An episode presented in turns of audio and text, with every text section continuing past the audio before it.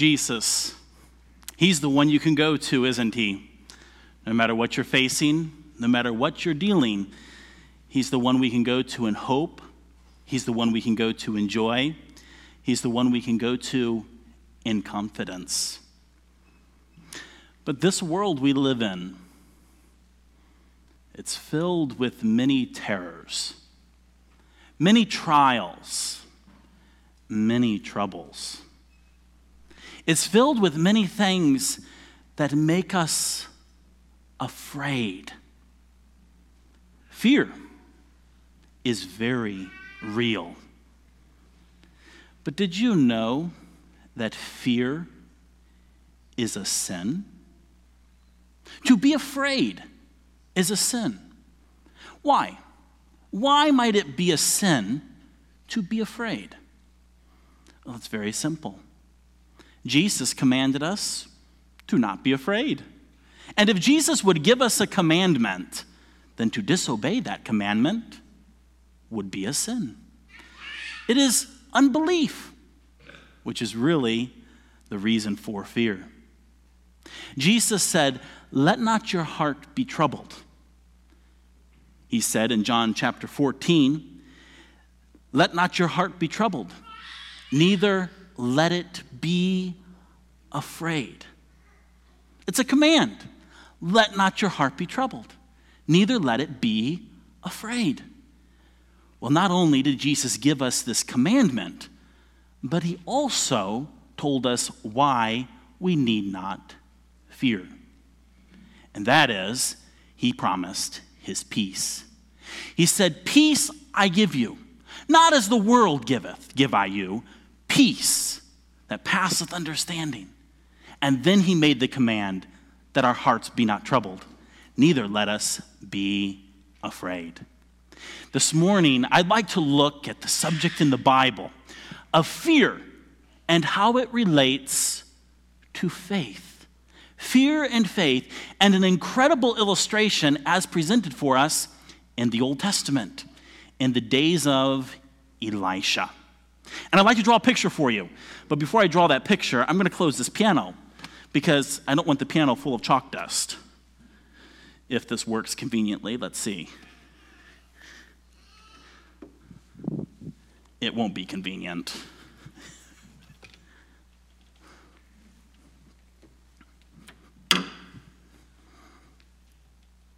There we go.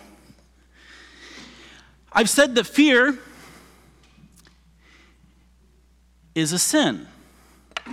And it's a sin because Jesus commanded us to not be afraid. Well, how does that interrelate with faith?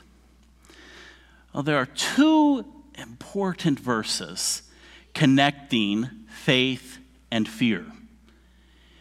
The one is in Isaiah. Isaiah chapter 12 and verse 2. It says, Behold, God is my salvation. I will trust and not be afraid. So here you can hear in this verse that when we are trusting, then we have no reason to be afraid. So faith is the prevention, medicine, you might say, to fear. But sometimes we fail, don't we? We um, find ourselves in unbelief. We find ourselves afraid. And so when we find ourselves afraid, what should we do? Well, the answer is exactly the same. Because in the book of Psalms, it tells us this. The psalmist is writing, and he declares, What time I am afraid, I will trust in thee. Trust in God. And so, I've told you that fear is a sin And it is. And the way to prevent from being afraid is to trust God. But many of us are filled with unbelief, aren't we?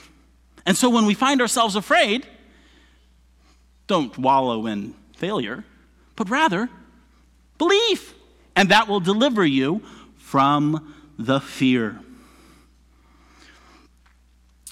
You see, sometimes we talk about faith. And um, in our world, it's a, it's a popular little phrase. But um, many times people don't know the significance of faith. You see, what makes faith so incredible is who the faith is in. You see, I could just say, have faith, believe. And that really wouldn't mean a lot. What makes it significant is who your faith is in. When our faith is in God, then we can have hope. If our faith is in our own brilliance, our own wisdom, even in some cases in very smart and helpful people, it is not as good or is dreadfully incomplete unless God is the key and centerpiece of our faith.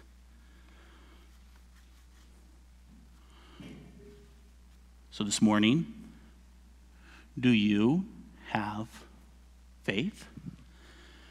Have you believed in the Lord Jesus Christ? You see, it's in Him that we have life everlasting. It's in Him that we have hope. And when we have believed in Him and have this hope, then the words of Jesus are true for us Peace I give you. Not as the world giveth, give I you, but peace, real peace, so that our hearts need not be troubled. It's all about who our faith is in.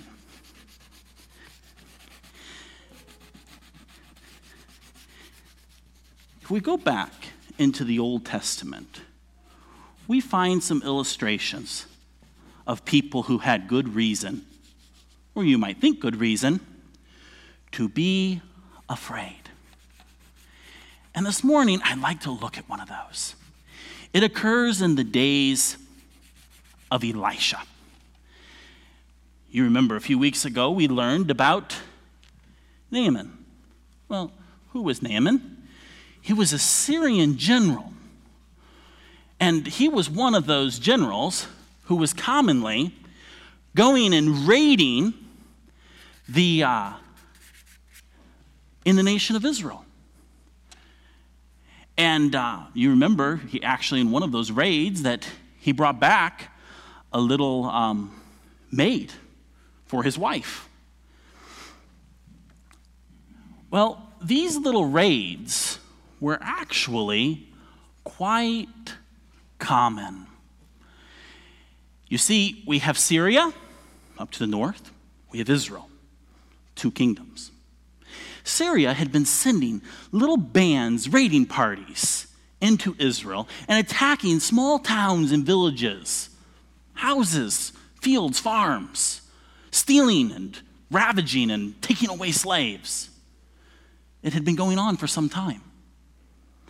But something happened once. You see, the king of Syria began to make his plans. And um, he would tell his men that in such and such a place we will go. In such and such a place our bands will be. But there was a problem. Because when he would make these plans and declare that in such and such a place we'll be and we'll go and we will lay in wait for the armies of Israel, it was in those very situations that Elisha would send a message to the king of Israel. And he would say to him, Beware, beware that thou goest not to such and such a place, for it is there that the king of Syria lays in wait for you. Well, this happened once. This happened twice. This happened three times. It was no coincidence that Israel knew exactly where the Syrian army was lying in wait for them. And it caused the king of Syria to be suspicious. He became very suspicious of his own people. And he says to them, There is one of us who is on the side of the king of Israel. He was furious. This was no coincidence. This was indeed a traitor in their midst, or so he thought. And so, when he had called together his people, he was determined to find out who was the traitor. But as he began to ask questions, to research and to discover who the traitor was, one of his men said to him, My lord, O king, it, is none of us, for it is Elisha, Elisha, the prophet of the Lord, who is in Samaria. Now, when the king of Syria heard this, he was furious. He was furious. And so he decided to appoint and to send spies to find out where Elisha was at. Now, this is kind of funny. The king of Syria wants to find Elisha. And Elisha is the guy who has been telling the king of Israel all of his plans. Well, how does Elisha know these plans? Well, it's because God has been telling Elisha the plans of the king of Syria. And the king of Syria doesn't recognize Elisha's God. He just knows that his plans are being. Now, there's a lesson here for all of us. Be careful what you say, and be careful where you say it. There is a proverb that tells us that we curse not the king, no, not in thy thought, and curse not the rich in thy bedchamber, the most private place in your house.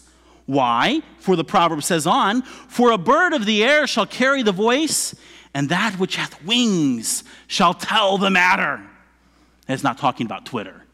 No, it's talking about the fact that when you speak, things get out, rumors get out, it spreads.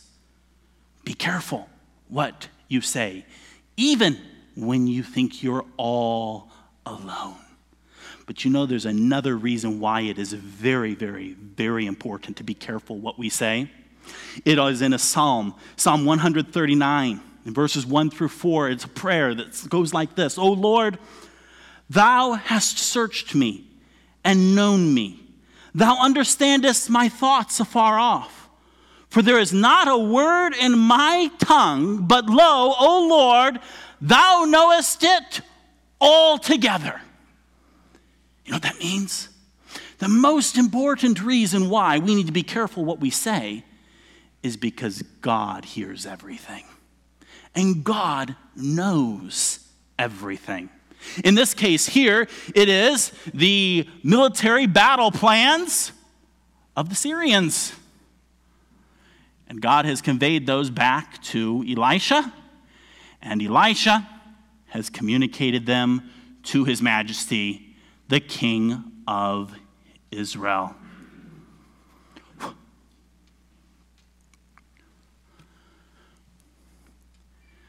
Well, so there's this plan. The king of Syria, let's find Elisha. And so he gets his CIA on it. He gets his Secret Service, Mossad, whatever you want to call them, looking for Elisha. I think this is actually kind of funny because here he is looking for a guy who knows what he plans he makes in his bedchamber. And he's going to find him. Well, you know, it didn't take them very long to find Elisha. My theory is they actually probably already knew where Elisha was. That's the reason why they were able to say to him, It's Elisha who is the one telling the king of Israel all of your plans. So it is told the king of Syria that it is Elisha. And it is said that Elisha is in the city of Dothan. Now, Dothan is a small town. Oh, you remember it. It was um, a town that, you remember when Joseph was going and looking for his brothers? He came to the town of Dothan. And that's where he was able to get the directions to where his brothers were. But it wasn't a very big town, it was just a wee little town. And so the news has come, the information has been given to the king of Syria that he is in Dothan. And so the king of Syria makes a plan. Aha, he's in Dothan. I'm going to get rid of this pesky little spy who's telling the king all of my plans. Okay, he's going to get rid of him. And so he makes a plan. He says to his soldiers, We're going to send a band, and this band is going to go to Dothan, and he's going to go by night. The band's going to go by night because we're going to surprise this spy who knows all my plans. I find that funny, don't you? We're going to surprise the spy who knows all our plans. So here's our plan we're going to sneak to Dothan at night. And we're going to find this spy, this pesky Elisha and we're going to take care of him. We're going to get rid of this spy. We're going to get rid of Elisha. We're going to capture him. We're going to bring him back. Hey, I wonder if they thought this. Maybe we'll turn him into a double agent. I don't know if that was their plan or not. But they were determined that they were going to catch Elisha. And so they begin to go forward in making their plans.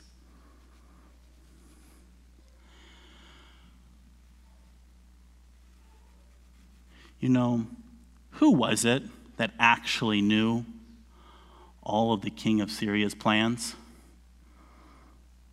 Yes, it was God who actually knew all the plans. And you know what? He knew these plans too.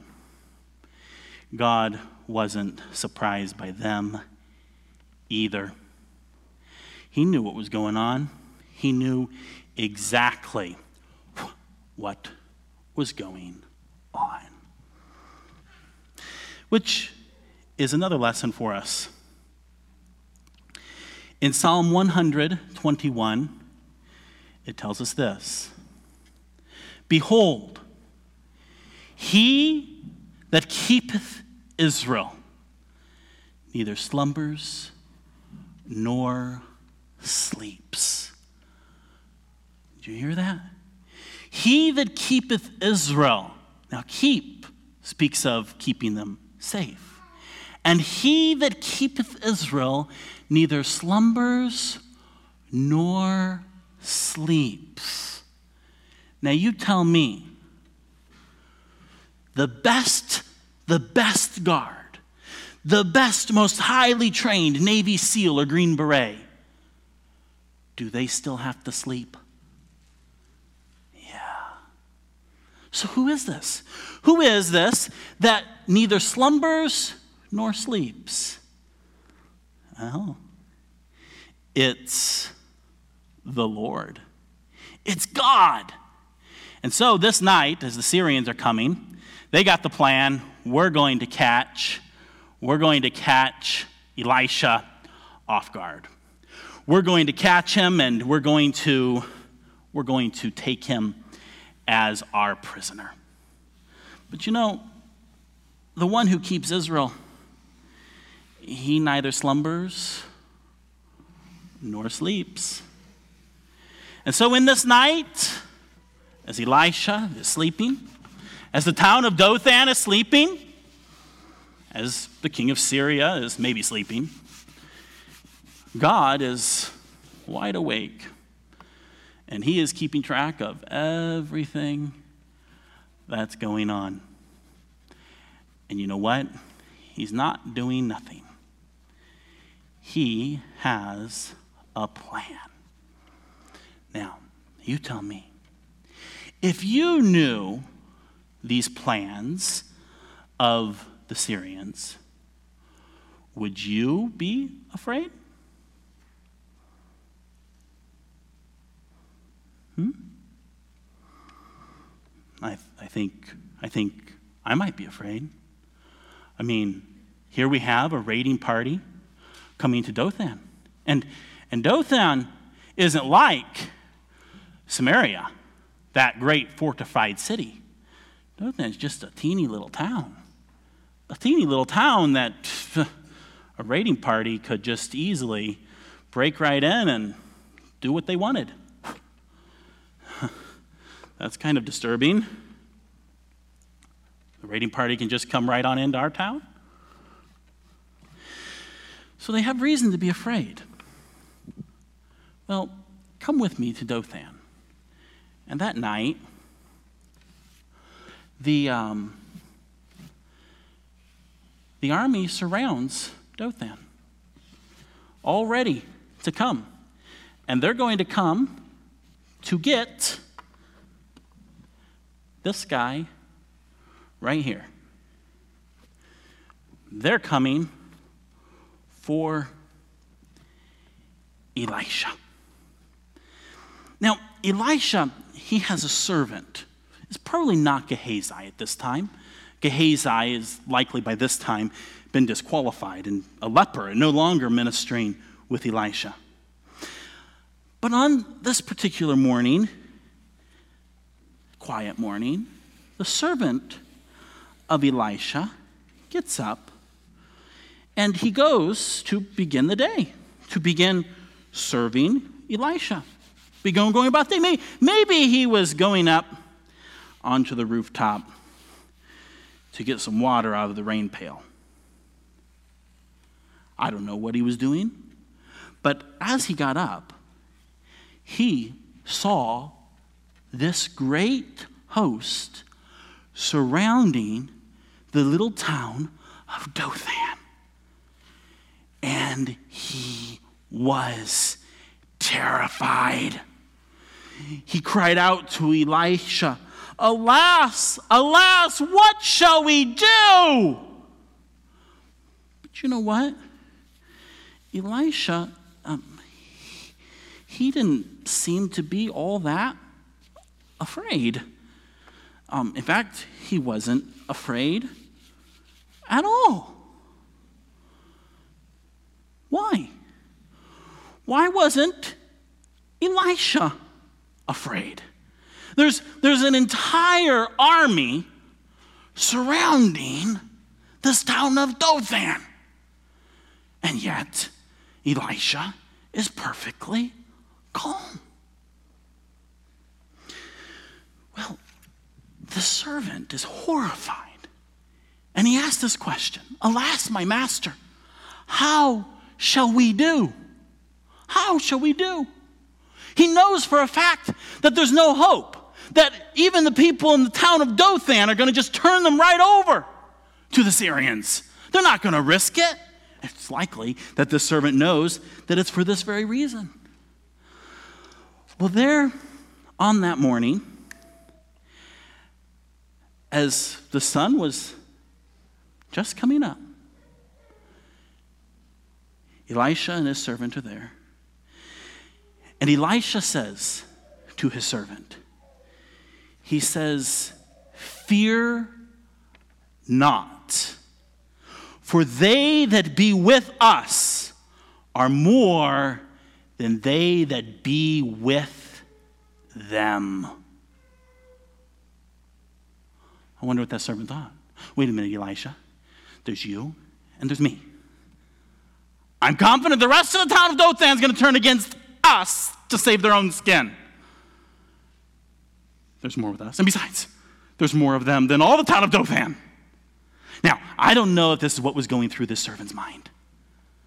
But if you were to just use your eyes that day and count them, you would think that Elisha was crazy. Fear not, for they that be with us are more than they that be with them. Well, as Elisha saw his servant struggling with accepting this reality, Elisha prayed a prayer, a very special prayer. That God would open, that God would open the eyes of his servant.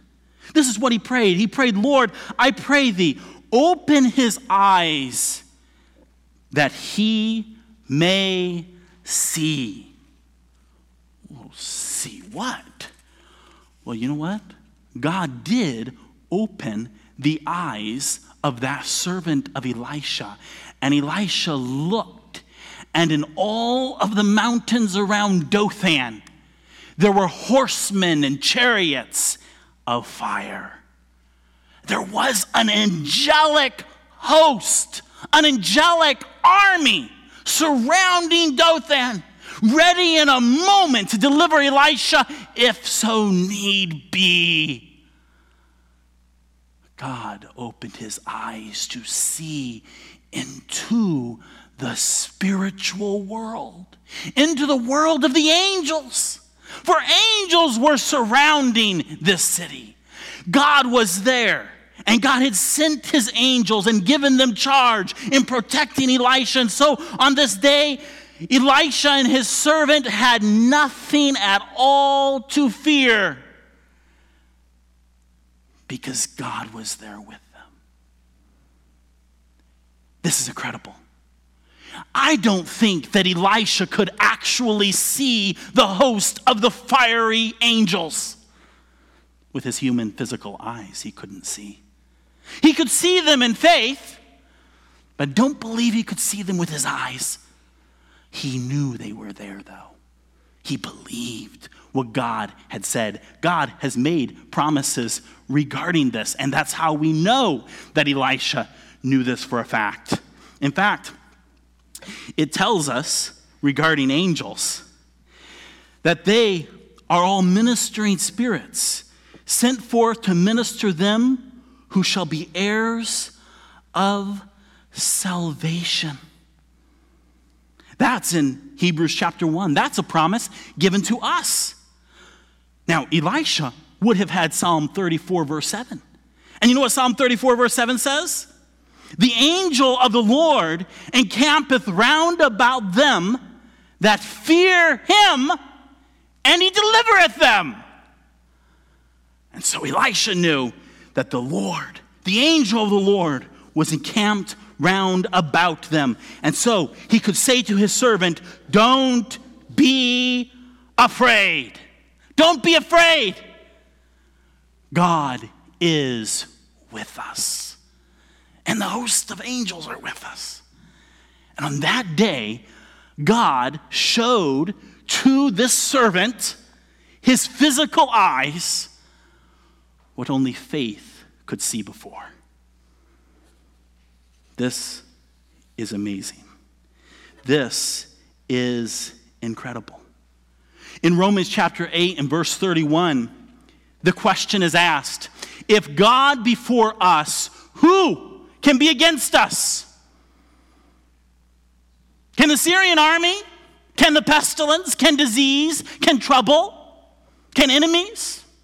Who can be against us? I could think of a lot of things. I, I, I could think of, um, of, of wild beasts, and, and I could think of death. I could think of demons. Are those principalities and powers, those authorities, those governments that are oppressive and regimes that torture. But in that very same chapter, of Romans 8, verse 31, when the question is asked, if God be for us, who can be against us? He goes on to say in verse 38, For I am persuaded that neither death, nor life, nor angels, nor principalities, nor powers, nor things present, nor things to come, nor height, nor depth, nor any other creature shall be able to separate us from the love of God which is in Christ Jesus. Nothing can separate us from his love. And so when Jesus says, Let not your heart be troubled, neither let it be afraid, and he gives us that command. It comes with the incredible guarantee of his love and the incredible guarantee of peace, for he says, Peace I leave with you. My peace I give unto you, not as the world giveth, give I unto you. Let not your heart be troubled, neither let it be afraid. 1 John 4 4 declares, Ye are of God, little children. Little children sometimes are afraid of lots of things, aren't they? Would you know that in God's eyes, all of us are like little children? And we're prone to be afraid. But when we realize that we are of God, as little children. We have overcome. We've overcome them because greater is He, the scripture says, that is in you than He that is in the world. This morning, are you afraid? Have faith in God. As the psalmist says, What time I am afraid, I will trust in thee. What is trust? Trust is faith. Trust is believing God and believing His guaranteed promises. The famous verse in Hebrews chapter 11 declares Now faith is the substance of things hoped for, the evidence of things not seen. This morning, you do not need God to open your eyes to show you the heavenly host surrounding you those ministering spirits. But today, in faith, you can believe God that they're there and that He is there. And you can rest assured that you can trust in God and not be afraid. This was a very special day, I'm sure, for Elisha's servant as he was able to see that day that heavenly host. Today, you may not see a heavenly host, but you may have fears in your heart. Trust God. Trust. Behold, God is my salvation. I will trust and not be afraid. For the Lord Jehovah is my strength and my song. He also is become my salvation. This morning, you will not have peace if the Lord is not your salvation. Do you have a relationship with God? a relationship with Him. You know, sin causes us to be at enmity with God. That means make us and God enemies. But Jesus came to this earth, the eternal Son of God, and He died on the cross for those sins so that they could be washed away. So that though our skins be red like scarlet, they shall be white as snow. Though they be red like crimson, they shall be as wool. Jesus died on the cross so that your sins could be forgiven, so that you would have no reason to be afraid afraid of judgment for sin or afraid of anything else. This morning, have you trusted in him? If not, believe on the Lord Jesus Christ today because he is alive and he is the one who will give you peace.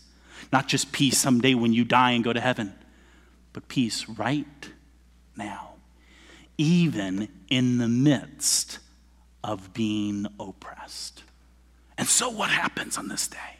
What happens on this day when Elisha and his servant see the city of Dothan all surrounded? And um, they see the city of Dothan surrounded, and they see the angelic host. What will happen? Well, you'll have to come to Bible Hour in two weeks to find out. And I say that all the time, don't I? Or keep reading in 2 Kings chapter 6. As you see Elisha and his servant begin to engage with the enemy and in, in an incredible way that is totally contrary to what you might expect.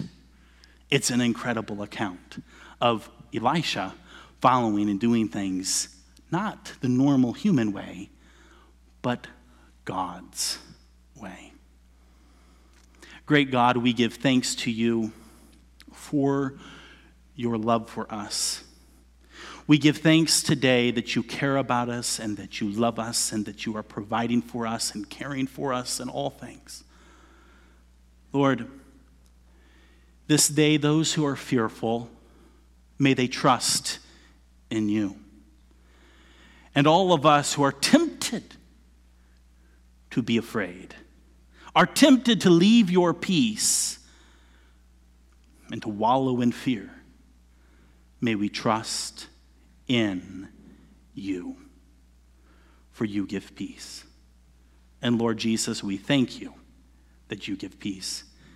We thank you that you are one upon whom we can trust, one upon whom we can hope, one upon whom we can have joy.